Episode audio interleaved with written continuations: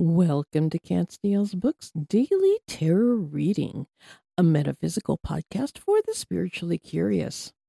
My name is Ellis Barrowman. I am a writer, a tarot reader, and, like you, a spiritually curious individual continuously growing my knowledge and awareness. We are all works in progress. There is no cookie-cutter, one-size-fits-all spiritual journey. Take and use what resonates for you, what makes your soul flutter, and leave what doesn't. This is not a soapbox for me to tell you what you should and shouldn't be doing with your life or your spiritual growth. That's not my place. I merely offer information and share my questions. What you choose to do with it is solely up to you. That's the beauty of free will, baby. Today is Thursday, September 22nd, 2022. Man, that is a lot of twos. In numerology, 22 is considered a master number and can turn big dreams into reality if you put in the effort. So, take a moment today to think about your big picture, what your dream life looks like. Have you ever thought about what happens after we die? You see it in the movies and on TV, this universal concept of heaven and hell, but how close are these depictions? I was listening to a podcast yesterday where the host was grappling with this question after the sudden death of a close relative, and I pondered this the rest of the day. I even asked my guides this morning in an automatic writing session, and their answer was interesting.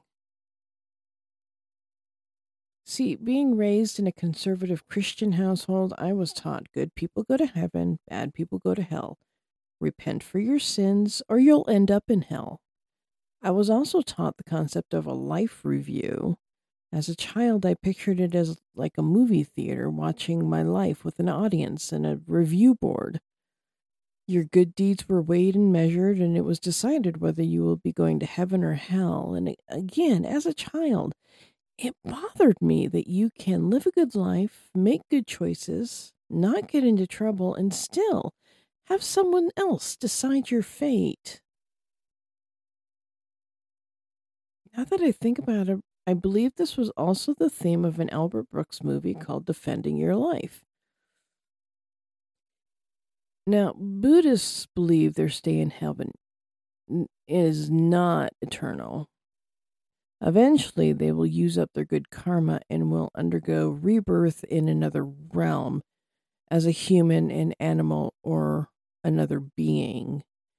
Because heaven is temporary and part of samsara, which is the beginningless cycle of repeated birth, mundane existence, and dying, Buddhists focus more on escaping the cycle of rebirth and reaching enlightenment, also known as nirvana. Pagans, on the other hand, don't really promote such a pessimistic view of rebirth. Reincarnation is seen as a tool for growth and learning, and perhaps even joy, although each incarnation will carry its measure of suffering and sorrow. It will also bring the joy of new relationships, new experiences, and new wisdom and insight. Each incarnation is followed by a period of rest and reflection before the soul gets on that merry-go-round again. This perspective affirms the cycle of rebirth as a positive process. Shinto is Japan's native belief system. The many practices, attitudes, and institutions that have developed to make up Shinto revolve around the Japanese land and seasons and their relationship with the human inhabitants. They can be seen as a form of animism, which is the attribution of a soul to plants, inanimate objects, and natural phenomenon. The afterlife and belief are not major concerns in Shinto. The emphasis is on fitting into this world instead of preparing for the next, and on ritual and observance rather than on faith. Traditional Judaism believes that death is not the end of human existence. However, they believe it is primarily focused on life here and now rather than on the afterlife. Judaism does not have much dogma about the afterlife and leaves a great deal of room for personal opinion. I guess the truth is, we don't really know what happens after death. Most of us just have our own ideas and theories, and no one really knows for sure what happens after you walk towards the light. Maybe we should take a page out of the Shinto handbook and concentrate on living our best lives in the here and now. This is a collective reading and not for any one individual, so please take what resonates and leave what doesn't. The Four of Swords is telling you to rest, take some time for yourself, and practice self-care. The word of the year seems to be burnout, which is something we're probably all facing. This card is your sign to make space for some healing and rest. The Two of Pentacles is saying you're doing way too much. Get too much on your plate and you need to slow down. Listen to what the Four of Swords just told you.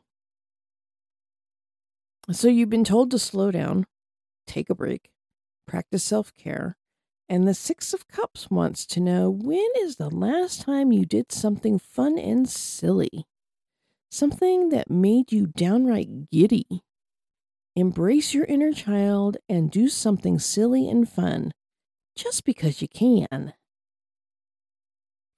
Okay. So now that you've taken care of yourself, shaken your sillies out, the Nine of Wands expects you to now set some boundaries. Be crystal clear on your objectives and your boundary line. Defiance in the face of difficulty. The King of Cups, the Empress, and the Knight of Cups all encourage you to lead with compassion, kindness, empathy, respect, and diplomacy.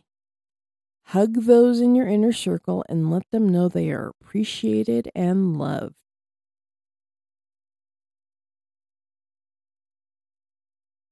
If you have any questions or comments about today's episode, I would love to hear from you. Drop me a line over at catstielsbooks.com. That's catstielsbooks.com. And on that note, have a righteous Thursday. Do something so silly that it will make you giggle with glee. And I will talk to you all again tomorrow.